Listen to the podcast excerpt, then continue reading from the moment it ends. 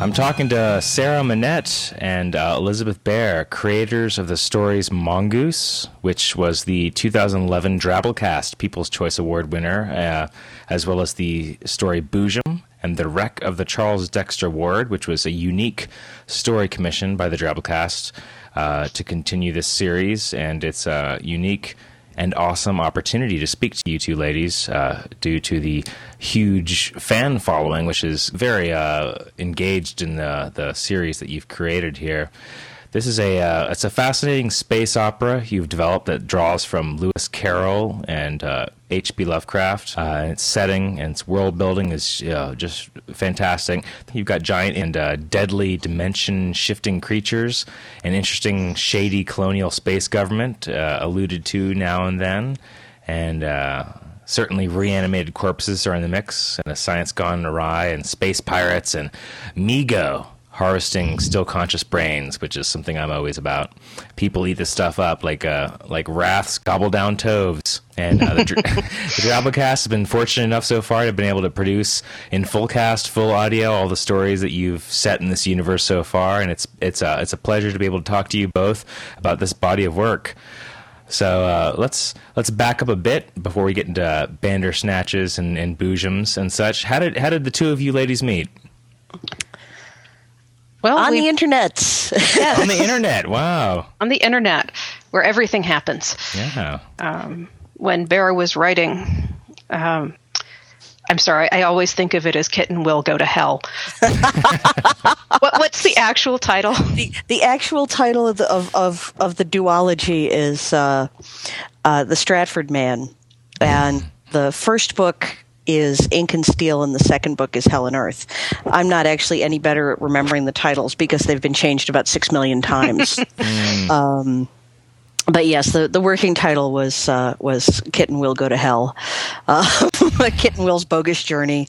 Uh, Sarah was at that point in time working on her uh, PhD dissertation, which concerned the Elizabethan theater, and a mutual LiveJournal friend uh, and I and neither one of us can remember who it was at this point in time that that's lost to history. Decided that the two of us, with our rants about regular blog rants about Shakespeare, needed to know each other, mm. um, and it turned out that that was absolutely the case. Yes, as as we sort of bounced and stuck and have become very fast friends since what about two thousand and two. Yeah, about yeah. 2002, 2003. No kidding. It was that long God, ago. we've known each other for 11 years. Yeah. oh my God. yeah, and we, we just kind of, I think we, we started writing together um, because of a discussion we got into. It's all Jo Walton's fault. It is all Jo Walton's fault. Eh, because we got into a, a, discussion with, with her also on the internet uh, regarding. Um, gender roles in uh, traditional companion animal fantasy and, and how they're kind of weird and screwed up. And we started writing. And creepy, yes. Hmm. Um, and we started writing a, a companion to wolves, sort of as a joke, as a reaction to that and got to say it was going to be a novella. You know, we were just going to knock out 20,000 words. We got to the end of the 20,000 words. We were having so much fun, we kept going. So, and then there's there's let's see, there's an unpublished YA novel that we got to do something with one of these days. One of these and, days in uh, our copious spare time. Yes, and and uh, a number of short stories at this point. Four four short Four. stories, five, four. I think the three the three Boojum stories and Isle of Dogs. Yes, and and three novels. Uh, soon, hopefully, to be four. Well, isn't that neat though? That a lot of times uh, writers that are current in the field get to know each other via commenting on each other's blogs and uh, just different feedback they get from uh, various publishings they've had.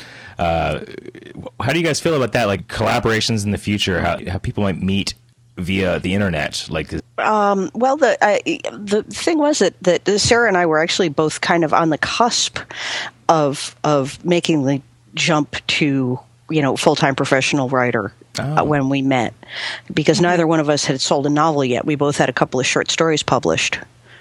Um, and and we're starting to build a little bit of a reputation, but uh, This is back You know. in the pre-mongoose days. This is this is Oh, like- yes. long, yeah. long before. Yeah, this was this was, and then uh, within like a couple of months of each other in 2003, uh, Sarah sold the Doctrine of Labyrinths, and I sold the Jenny Casey books. Um, I, I think like you sold in August or September, and I sold in November, something like that. It was real close. It was real close. Um, and and then you know we were just kind of we were on a roll. We bonded. Yeah. We were you know we we were at the same point in our careers and and going through a lot of the same nonsense and uh, um, I don't know. I mean. uh, Writing is a lonely business, um, and I think a lot of us get, other than when we're at conventions, um, most of us get our industry news and our our uh, gossip and our um, information on what's going on in our, our friends and colleagues' lives through the internet, either through blogs or through mailing lists or through Twitter or you know Well. social media of some sort. And unless you live in New York or Boston, you are very, very, very Yeah. unlikely to be even in the same city as your friends or the same state. Right. Yeah, there's there's a couple of towns that are real, uh, real big science fiction fantasy writer sinks. Like the Portland area has a bunch. Seattle has a bunch. Uh, Minneapolis, Minneapolis. St. Paul, um, Boston, New York. Uh, but it's it's you know we we we tend to live in cheap parts of the country Yeah. and widely dis- dispersed. Um, Yes. I yeah, I'm technically a Boston area writer, but I live, uh, uh, you know, an hour outside of Boston. Sarah's a, a Madison writer, but she lives half an hour outside of Madison. Um, the uh, it's it's uh, it's um, it's not that high paying of a career, so It just isn't. you know, there's there's a reason we all live out in the boondocks. Yes. yeah. And and all of our social life is on the internet. yes, or or at conventions. Yes. Um, so I, I don't think it's anything different than than how it's how it's been for the past fifty years. It's just that we're doing doing a lot of this conversation um, via email rather than via the post or via fanzines. Yeah. Yes. Yeah. Uh, We're a you lot know, closer to real time, but it's yeah, the same it's the same thing happening. Yes, people used to have pen pals, you know, in the industry. Uh, J- James Tiptree Jr., um, Alice Sheldon carried on long, elaborate correspondences with any number of people, um, some of whom were extremely shocked to find out that she was a she. yeah. Absolutely. You know, who, people who who had considered her friends for years. Um, as James Tiptree. the two of you met on the internet and uh, you know the writing is very cohesive and it's uh, it seems like it's one person writing but there's obviously a lot of co-editing going on and i was, was just you know curious to what the process is like to fleshing out not just a story like this but a space opera this whole universe where there's weird things going on and the, the process and alliance of trying to figure out how this is a story is going to happen in this you know cohesive universe We, we occasionally have some knockdown, drag out fights. Yes. that wasn't an extra word, that was vital. It's the it's the extra characters or the not extra characters. Yeah, it's been mostly make it up as we go along, Huh. um, which has worked out very well. I, I think it's helpful that the that universe is so large that you know we haven't come to the ends of all the stuff that's going on in it, so that we we're not running out of space to put more things in. Um, and so there's a lot of there is a lot of okay, what's the coolest thing we could possibly do next? I know the Mi-Go. Let's send in the Mi-Go. there you go How the, how, how the hell do we get out of this one? Um, the Hounds of Tindalos. Yeah, you know, and and it helps we're, because we're we're working from a from a common canon. Um, Yes. We we have well, first of all, I, I, I trust Sarah implicitly as as a writer and as an editor. Um, even when I disagree with her, she's she's one of the best writers I know. And and we come we come with, with similar backgrounds in terms of our reading. Um, except she's much more firmly grounded in the classics, and I'm a little more firmly grounded in, in ancient science fiction. I think, mm. uh, I think ancient and hoary science fiction, like 1950s, um, kind of ancient. Yeah, 19 yeah 1930s, 1950s. But when we're when we're coming to this, since we're working from sort of the the absurdist it's it's it's it's an absurdist Lewis Carroll take on H.P. Lovecraft, I think. Hmm. Yes, that that allows us to sort of deconstruct both of them, both of those worldviews. Hmm. Um, well, because being stuck in Lewis Carroll's universe really would kind of be like be like being stuck in H.P. Lovecraft's. It, you know, quite Craftian. Yeah, yeah. I mean, re- really, when you stop and think about what it would be like, it, it's it would not be pleasant. Yeah, that's it's true. like, isn't a Bandersnatch anything but a Lovecraftian kind of horror and nightmare? Yeah, well, sense? yeah, exactly. And and and you know, the snark was a boojum. I mean, that's yeah. that's totally mm-hmm. Lovecraftian. Um, yes. And Sarah is also very good at, at quirky and little unexpected twists and weird stuff that plays like the the Arkhamites were just a throwaway thing in in the first story. Hmm. And then yeah, she had and then she sort of blossomed it into all of this background of these these weird star traveling uh, prof- professors. I, I, think it's uh, all of her uh, PhD trauma. Yes. yes. Yes. No, the, the, the wreck of the Charles Dexter Ward is all about the, the, the miseries of academic infighting. With reanimated corpses. Yes we we we play off each other pretty well. Uh, I one of us will write something and get bored and send it to the other one, and then the other one will go through edit what the first one has written, write her own stuff, send it back, and the first one will edit that entire mass of stuff and then add something and send and, and through this basically she takes out all of my complex compound sentences and i take out all of her adjectives and yes. then each of us puts about half of them back in. Which comes out to a pretty reasonable balance, really. Yeah. And thus is a unified style achieved, I think. love to hear uh, challenges whenever you're coming up with a universe like the Boojum thing, like something in writing this? Like, do you guys have disputes ever? Like, oh, you know what? No, boojum sh- should be not a fish; they should be a crab or something. well, you notice we never really described the boojum. not really, no. So, do the right do the readers fill in the gaps for you, or how does that work? Well, we, we kind of wanted it to be, you know, an uh, indescribable deep space horror, and anytime you, you, you concretize something like that, you make mm. it a hmm. little less impressive. Right. Um, oh. So, you know, the teeth. Oh. We concretized yeah. teeth. It has teeth. It has tentacles. What more do you need to know? It has algae in its skin that photosynthesize. Um, I got it's been years and I can still remember the algae. That's pretty good. That is pretty good. um, I think we both kind of play to our strengths. Mm-hmm. And we push, we sort of push for different things. So the the story that winds up happening emerges from the um, emerges from from sort of the, the, the tension between the hills Sarah's going to die on and the hills I'm going to die on. Because I'll be like, I don't know why we even have this character. What are they doing in the story? And she's like, we need them. And then mm. eventually they'll turn out to be critically important. And I'll be like, oh, okay, we needed them. and then sometimes I'll be like, why do we even need this character? And she'll be like, we don't.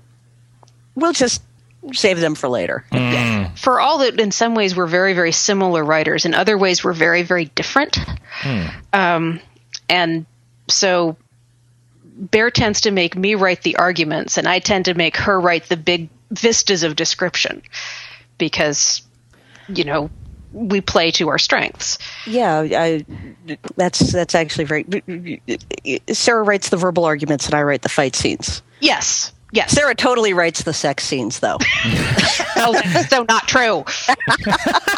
As I was saying earlier, or was was about to say earlier, I think deep down, and and Sarah can stop me if this isn't fair. Hmm. Um, Sarah's a horror writer and I'm a science fiction writer. Yes, I think that's absolutely fair. And we both love deep time and we love yeah. ancient history and ancient races yeah. and stuff that's been handed down and distorted over the centuries. Yes. But I I don't exactly posit an orderly universe, but You tend to feel there are answers. I tend to feel that there are answers, even if we don't know what they are. Mm-hmm. That that that I it, it, science works in my writing, and it does not work in Sarah's writing. Yes. Oh my God. we, we hit this in, in the Shadow Unit project too, which is a thing we do with a bunch of other writers, where it's it's science fiction horror, and and it actually works out pretty well because I keep trying to find answers to what's going on, and Sarah keeps introducing complications. Damn you, Sarah. and then I'm like, but that doesn't make any sense. And she's like, you're right. That's the other Sort way that to think. one out, Bear. Yes. the other way to think about it is the Schrodinger's cat in the box. Yeah. And Bear wants to open the box and collapse the waveform and find out if the cat is alive or dead. And Yes. I want to keep the box closed as long as possible. yes. Mm. So the, the the cat is neither alive nor dead as for as long as I can manage it. Yeah. And at a certain point, uh, point, I'm like, look, I'm starting to lose interest in the cat. We have to open the box. Sarah's stories can look more like trees. And, and I keep wanting to engage in a little topiary work.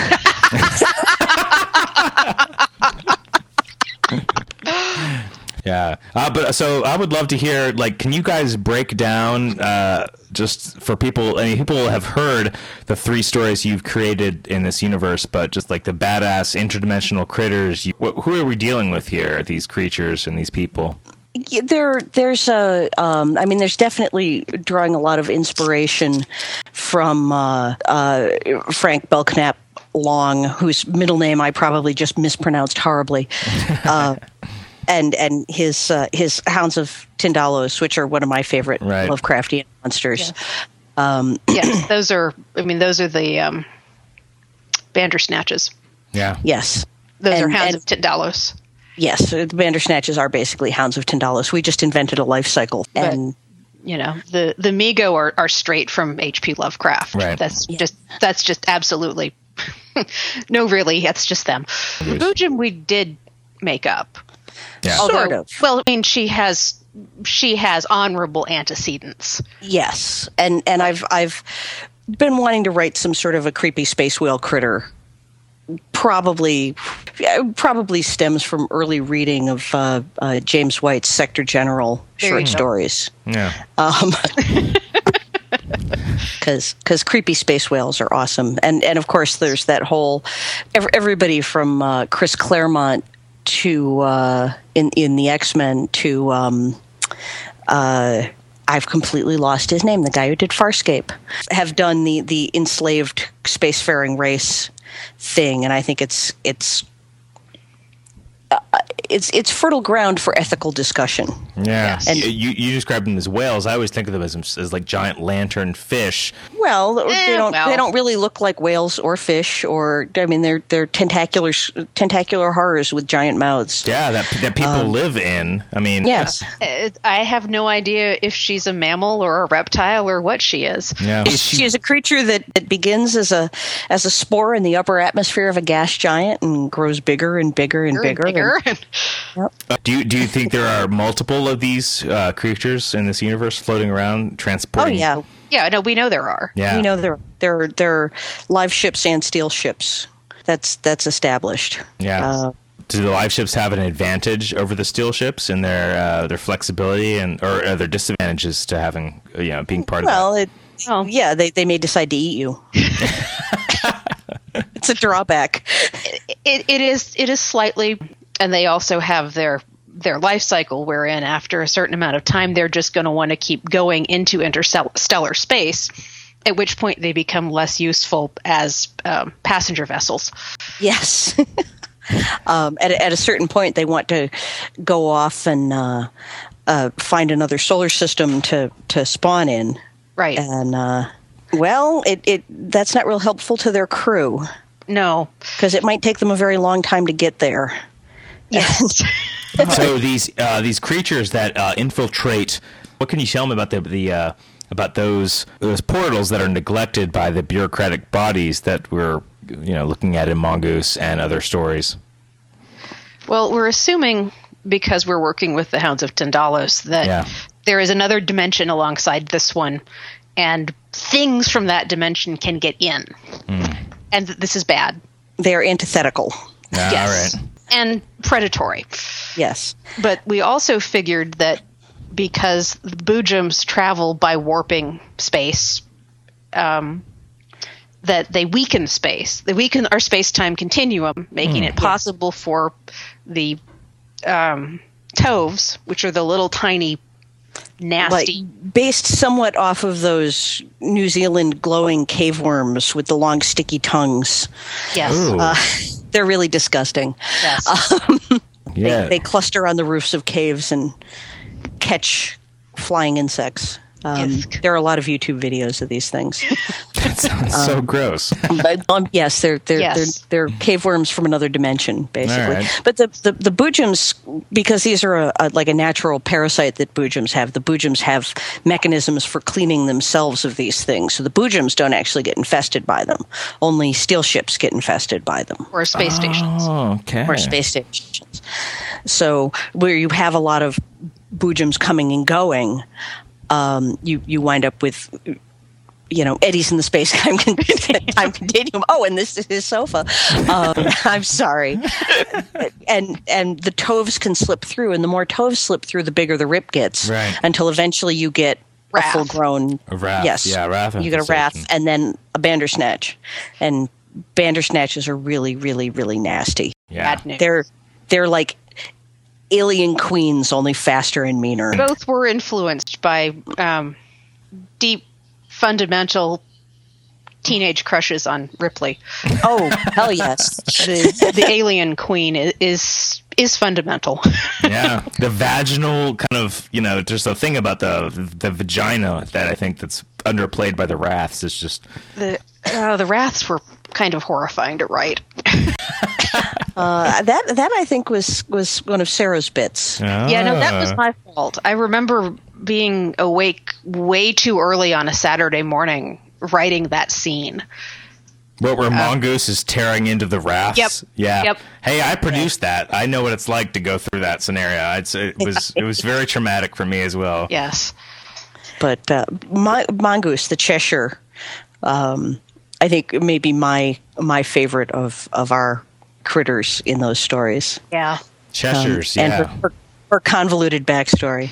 Yeah, no, Cheshires are a, uh, a a certain species that's like small and nimble, and it's like a cat in a sense. Like I have a cat that's very much like a Cheshire. I think he's always demanding food, and you know he's he's a dick, but he's you know at the same time you love him.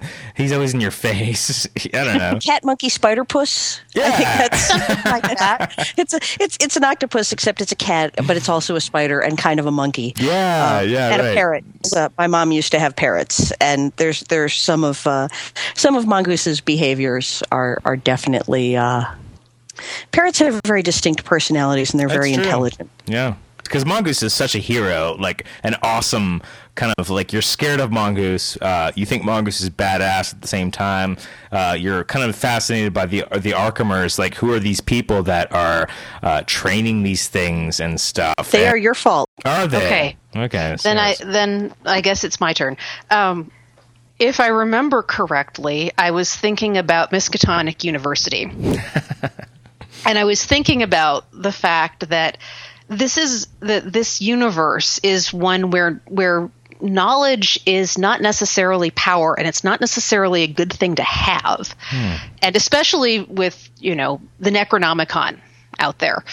And presumably there are other similar tomes in this universe that are dangerous knowledge and bad knowledge Right. so that you would naturally come to be a little bit suspicious about people who are always searching for more knowledge um, but you would also have people who would be devoted to searching the, the quest for knowledge right. and that got crossed in my head somehow with generation ships and um, the idea that instead of being instead of a university being um, something that people in their late teens choose to enter or not that it's something that you you you are born into. Um, that it's a it's a it's a family. It's a caste. Yes. Right. cast. or it's you know or I mean there are other I was probably also thinking of the Romany.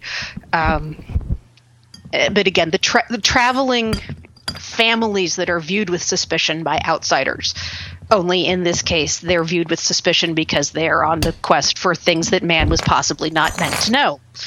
Because this is Lovecraft. Yeah. But they also come in very useful because Yes, sometimes that you need to know the things that man was not meant, meant to know in order to Yes. combat the horrors from beyond space and time. exactly. Rabbit hole that we will never escape from. yes. Once once we'd thought of them, they were useful. Um, well, they started as kind of a throwaway joke in Boojum. yes. Then they then they became a a useful plot element in Mongoose. And then by the time we got to Wreck of the Charles Dexter Ward, which we had been a, a, we'd been threatening to write a story by that title. But but that at that point, the Arkhamers were center stage. Yeah. My favorite bit in the Wreck of the Charles Dexter Ward is is all Sarah, um, and she's she's also we we apparently take turns being the genius in the partnership. Yes. I was the one who figured out how to get us out of the the unsolvable situation in Boojum. yes. And she was Wait, the one who the, figured what's out What's the unsolvable situation in Boojum? Just so we can clarify that. uh, the unsolvable situation is how do we get Vinnie and Black Alice out of this situation. Oh, you mean plot wise? Just like getting. Yeah. Yeah. Okay. Yeah. Yeah. Yes. So, and the, the, the unsolvable situation in the wreck of the Charles Dexter Ward was why are there no no future ghosts Right. that show anything good happening? Hmm. And Sarah figured out how to get out of that one brilliantly, I might add. That's totally true. We take turns. yes. When uh, originally Sarah had written the uh, the the away team as a whole new cast of characters, Yes, I have. Oh, okay. and I'm like, why aren't we reusing these characters we already have and that we're we're attached to? Yes. And she's like, because then we'd have to kill them. And I'm like, that's the point. oh my God. we're, we're ruthless. Yes. We, we like to cut bits off people, fictional people only. We are so much looking forward to the uh, the next way that either uh, any publishing company or Drabblecast or anybody can convince you to write another story in this universe because we are going to be just freaking out, uh, waiting to hear this. So I thank you so much, Elizabeth Bear. Oh, thank you. And well, we, Sarah we love this. We love these guys too. So Yes. But No there's a lot of room left in that universe. There really is, yeah. So good night. Good night indeed. I look uh, forward to buying fiction from both of you in the future. Thank you. thank you. Bye.